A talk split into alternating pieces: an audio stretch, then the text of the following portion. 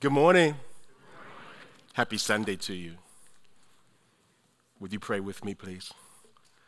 Father, we're so grateful to be in your presence. You are a good, good Father.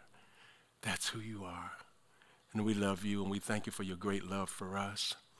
Thank you for your passion toward us. Thank you, God, for the blood of Jesus. Thank you for allowing us to hear your word now. Would you speak to us by your Spirit? For you have declared that it's not by might, that it's not by power, but it's by my Spirit, saith the Lord. You've also declared that your word shall not return to you void, that it shall and will accomplish what you've sent forth to do. So speak to us today. Speak to our hearts. And allow us, God, to hear from you and then apply your word to our lives. We love you and we thank you in Jesus' name. Amen. Amen. What what moves you to passion? What moves you to passion? Would it be food? Yes. Crab legs? Um, what about your favorite person? What about your favorite TV show? We like Andy Griffith a lot. Um, what about sports? You know what? And I, am not, I'm not saying anything about golf, but this is the first time I've watched more than 10 minutes of golf. Uh, I even recorded the Masters. Linda, Linda looked on the, on the little register. She said, You recorded the Masters? I'm like, Yeah, I did. I did. And, and I actually watched a few minutes of it. I really did. I really did. But, but I, I, I really have a passion for sports. I used to be an athlete, and I always say this I wish I still had my trophies and my ribbons and my gold medals that I could brag, but I have nothing. And my wife always tells me, I say, I was fast. She said, Yeah, sure. so I have nothing to show that I really was passionate about sports. What are you passionate about? What are you passionate about? Passion causes us, and I just want to share with you three things that passion does do for us. Passion causes you to act, or it causes you to action. Passion causes you to press toward a goal. A couple of times you can see me reach over my neck to the goal line. Wish I had pictures, man. Passion causes you or drives your heart to victory we're getting ready to prepare for vacation in about three to four weeks. And in my house, the 11th commandment is to clean up your house before you go on vacation. That That's Linda's. That is not mine. I thank you for the clarification. That is not my 11th commandment, but it is Linda's that we are going to clean up the house before we go on vacation because she declares that when we get back on vacation, we won't have to clean. Makes sense. I wish I could tell you some of the issues that I have with that, but I cannot. You do not have time today. She told me to tell you that, uh, uh, uh and both of us uh, have passion for this, it's ice cream. Definitely have passion for ice cream. Dove ice cream specifically, thank you. Dove ice cream that comes in the little pints that they do not sell anymore. And we've been all over. When we go out of town, we go in convenience stores and we're looking to see if maybe they sell Dove ice cream here in, in, in, in Hilton Head. Maybe they sell ice cream here right in Maryland. And everywhere we go, we're looking for Dove ice cream because we have a passion for it. But passion drives us to do some things. We see that in the in the scriptures that were read to you earlier in chapter 2 of Philippians. We see Jesus who was God, who was with God, that everything was made by him and for him. He was driven to passion because of us. His passion moved him to think about us first. His passion moved him to take on flesh and blood because of us. God in a man suit just blows me away. God in a man suit. So, point number one, I want you to consider passion moved Jesus to action. Passion drove Jesus to make a change in his life that he might make a change in my life. Passion drove Jesus to make a change in his life that he might make he made that that he might make a change in my life. Would you repeat after me? Passion drove Jesus to make a change in his life so that he might make a change. Say it again, put it in your spirit. Passion drove Jesus to make a change in his life that he might in my life. I hope you've got a changed life because of Jesus. I certainly do. But that's what he did. Look at this, verse 7 in Philippians chapter 2. It says this But he emptied himself by taking the form of a servant, being in the likeness, being born in the likeness of men. Jesus emptied himself. It doesn't mean that he was less than God, but it does mean these two things that he became obedient to do the Father's will and he submitted to the Father.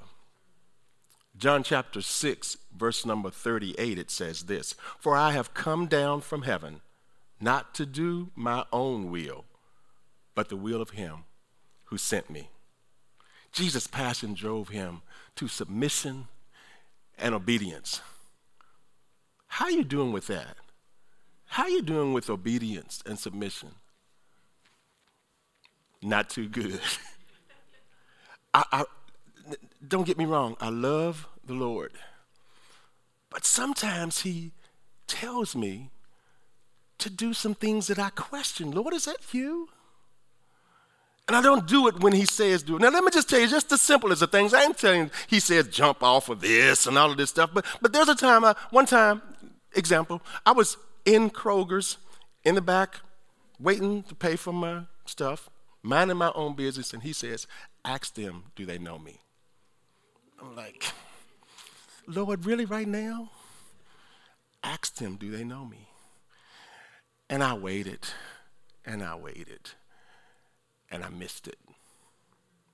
Another time came, he told me to do something, and I waited, and I missed it. In the simplest of things, he asked us to be obedient. Now, there's some other times that I did pretty well. I love him and I want to do what he says, when he says, how he says, where he says do it. Let me give the definitions of obedience and submission. Obedience is following orders, commands, and instructions. Submission is yielding to power and authority. In submission, a person has love and respect for the one in authority. Submission, submission. Have love and respect for the one in authority. I struggle there. I hope you don't. But if you do, let that be your prayer, Lord. I want to obey you. I want to do what you say, and I want to submit to your will. We see the greatest example of submission when we see Jesus in the Garden of Gethsemane. And we see him already knowing what he's got to go through. We see him already knowing that he's got to take on spikes in his wrists and in his feet. We already, he already knows that he's going to be separated from the Father. He already knows that he's got to take this bitter cup of sin for the whole world. He already knows. And he says with sweat of blood dropping from his forehead, Father, is there any way this cup can pass? Is there any way that I can save these people? And he says, and he knew there was no other way except for he drink the cup, except for he go through what he had to go through for us. And he says, Nevertheless, not my will, but your will be done. Do you have a nevertheless? In your spirit. Is there a nevertheless, Lord, whatever you want me to do, I'm going to do it? Jesus was moved to action because of us, because of his passion for us. He made a change in his life so that he might what? Make a change in my life. Tweet that, tweet that. Jesus made a change in my life. Text that, email that. Jesus made a change in his life that he might make a change in my life. I don't know about you, but when he found me, he had some changing to do. Oh, my wife said a big amen for that. point number two, point number two. Jesus' passion for us was his goal. Jesus' passion for us was his goal. Jesus' passion for us was his goal. His goal was to restore the relationship that was broken and to restore us back to the Father. In Philippians chapter 2, uh, verse number 8 in the Message Bible, having become human, he stayed human. It was an incredibly humbling process. He didn't claim special privileges.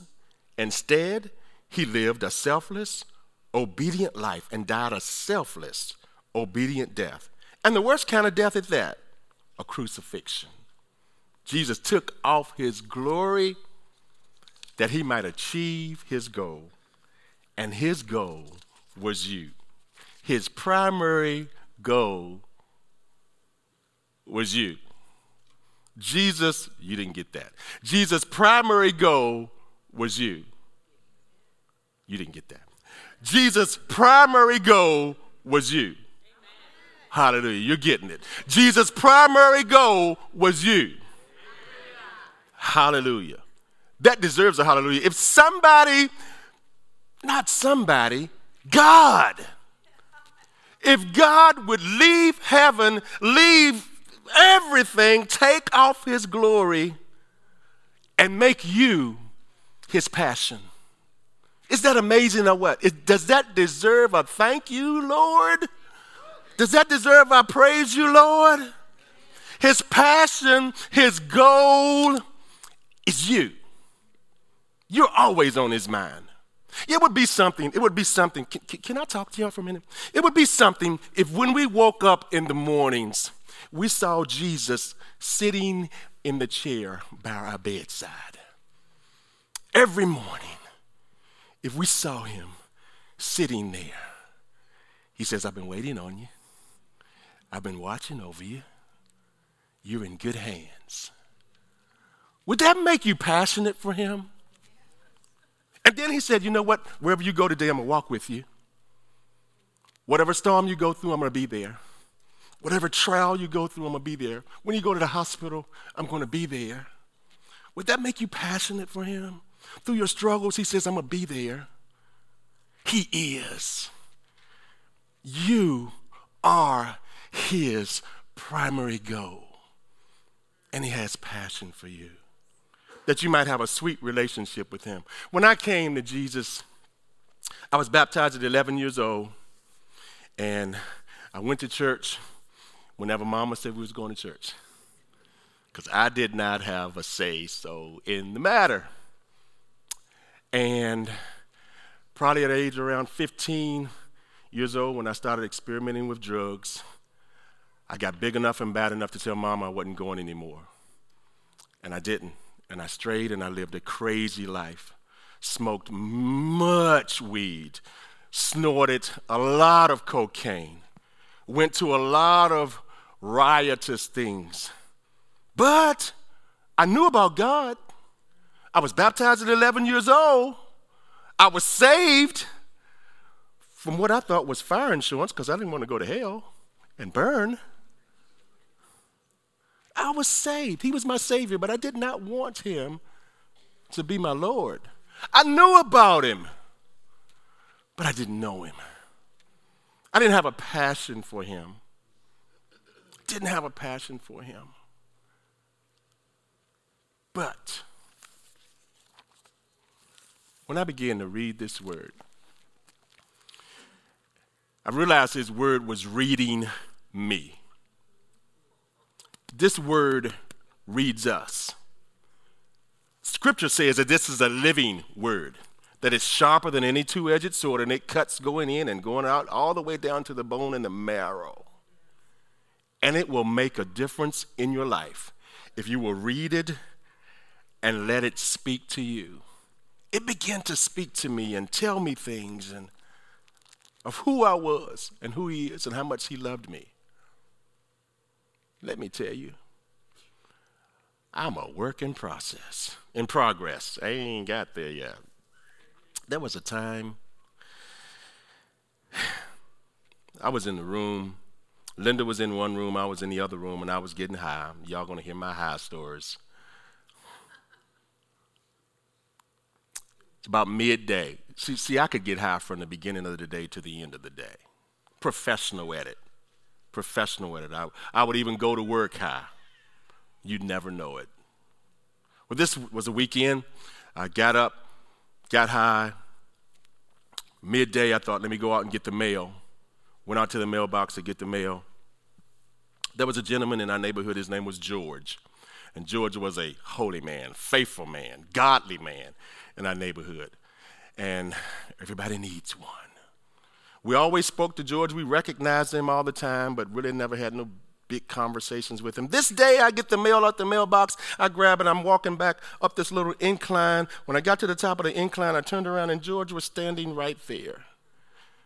And George says, I see a cross behind you. George got my attention. Mind you, I'm high as a kite. He got my attention. He says, I see a cross behind you. He says, You're going to preach. He scared me. I'd love to tell you that I went back in the house and I grabbed my Bible out and I started praying, but I got my bong out and I packed it with some more reefer and I got the cocaine out and I I didn't think about that anymore until sometime later. And I started going back to church. And I started reading the word. And it drove my heart to see the passion that Jesus had for me and the relationship that he wanted me to have with him. Listen to this. Listen to what God tells us in the book of Deuteronomy because he desires and he deserves our love. In the book of Deuteronomy, it's called the, the Shema. It's found in Deuteronomy chapter 6, verse 4 through 7 is what I want to read with you, and then a few verses after that. Hear, O Israel, the Lord our God, the Lord is one.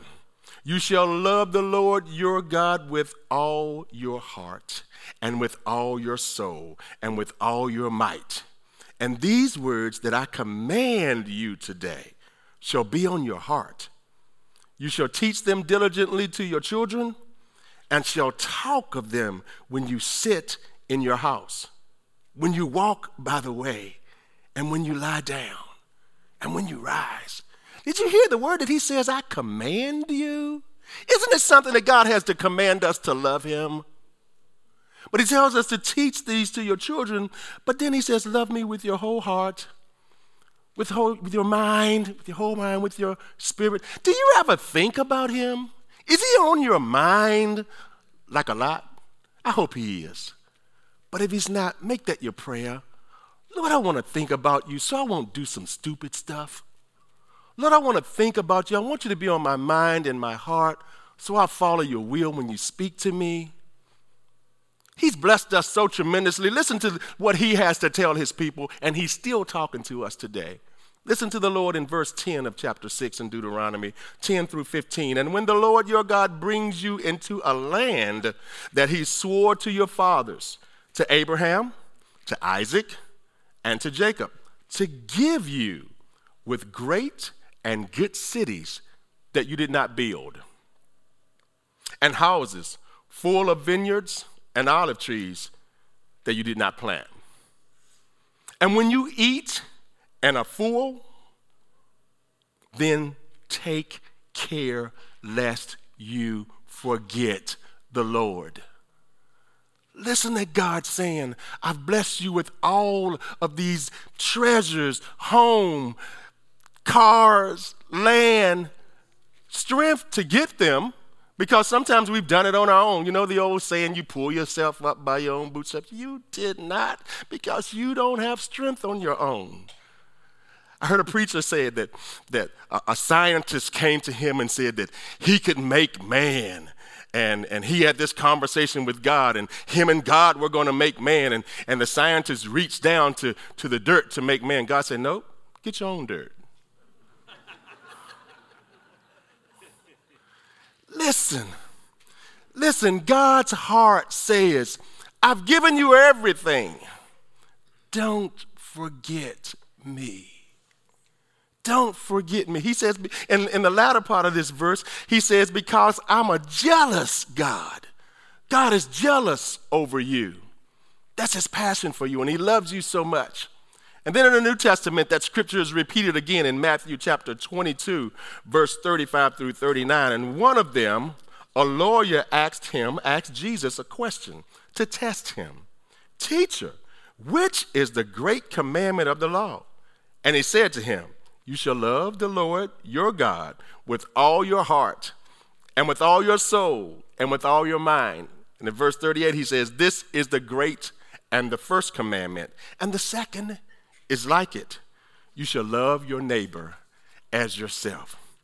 This Pharisee, this, this lawyer came to test Jesus to see if he still held true to the beliefs of the greatest commandment. And Jesus' answer was, It hasn't changed.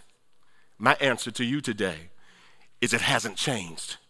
You shall love the Lord your God with all your heart, with all your soul, with your emotions. Y'all know I'm not scared to shout, right? Let me give you some freedom. You can shout because he loves you so much. You can be emotional for him because he loves you so much. He loves you with your whole mind, love him because he loves you so much. My third point, and I've only got 19. My third point today Jesus' passion for us set him up for victory over Satan. Hallelujah. So glad. Set him up for victory over Satan. In Philippians chapter 2, verse 9 through 11, in the Amplified Version. For this reason, also because he obeyed and so completely humbled himself, God has highly exalted him and bestowed on him the name which is above every name. So that at the name of Jesus every knee shall bow in submission of those who are in heaven and on earth and under the earth. And that every tongue will confess and openly acknowledge that Jesus is Lord, sovereign God, to the glory of God the Father. We all remember Adam, and I always like to blame Eve for what she did in the garden, but it was Adam. It don't be yes in me. And Adam, Adam lost everything for us when he sinned. And I tell you, men, if any of us were Adam in the garden, we probably would have blown it too. But Adam lost everything for us in the garden, and we needed a champion. Why? Because we lost our eternal life. Why? Because we lost our relationship with God. Why? Because we lost our righteousness. The Bible calls Jesus the last Adam in 1 Corinthians chapter 15, verses 45 through 47. You know why? Because our champion got back our eternal life. He gained it back. We, we know the familiar scripture that says in, in um, the book of John, John 3:16, for God so loved the world that he gave his only begotten Son, that whosoever believeth on him should not perish, but have everlasting life. Do you believe that today? Do you know about him? Or do you know him? I pray you know him. He gained our eternal life back. Not only did he gain our, our champion, did he only gain our eternal life, but our champion, Jesus, gained our relationship with Jesus back. His passion drove him to victory. He didn't give up, he wasn't distracted, he stayed on point through it all. And this our relationship was gained back in Romans chapter 5, verse 10 and 11 in the Living Bible. And since when we were enemies, we were brought back to God by the death of his son. What blessings he must have for us now that we are his friends and that he is living within us. Verse 11 says this Now we rejoice in our wonderful new relationship with God all because of what our Lord Jesus Christ has done in dying for our sins and making us friends with God. I am a friend of God. Isn't it good to know that we are friends with God and He's friends with us? Not because of what we've done, but because of what he's done, because his passion drove him to victory because of us. Our champion, our champion gained back our righteousness. 2 Corinthians 5 and 21, it says, For our sake he made him to be sin who knew no sin, so that in him we might become the righteousness of God. Jeremiah calls him Jehovah Tsidkenu. He is the Lord, our righteousness. Anytime Satan comes at you and says you are not enough, remind him that Jesus is your Jehovah Tsidkenu. He is your righteousness, and you can stand holy before a holy God. So I ask you these three questions Does your passion for Jesus drive you to action? Does it drive you to the point that you say, I want to obey you, Lord, when you speak to me? Let me let you know that He is still speaking. We want to train our spirit, our ear, to hear Him. If you haven't heard His voice, not audibly, but if you haven't heard Him speaking to your spirit, ask Him to. Ask Him to. He loves you just that much. Say, Lord, speak to me. Lord, show me what you want me to do. Does passion, your passion for Jesus, drive you to action, to obey Him and to submit to His will? Does your passion cause you to love Him with your whole heart, with your whole mind, with your whole soul? Does your passion for Jesus drive you to live a victorious life? Would you pray with me? Father, I give you thanks. I thank you that you love us. Jesus, I thank you that you love us. Holy Spirit, I thank you that you live in us. We love you and we honor you. God, would you bless my brothers and sisters now? Bless them with a passion for you, God. Bless them to hear your voice when you speak to them, and bless them to submit to your will and to live for you. We love you and we thank you. In Jesus' name, amen. We have the rails up front, and we'd love for you to come and pray. The circular rails are for you and your own time with speaking to the Lord. And the outer side of the rail, the straight rails, someone will come down and be glad to pray with you and for you. Won't you come? God bless you. God loves you.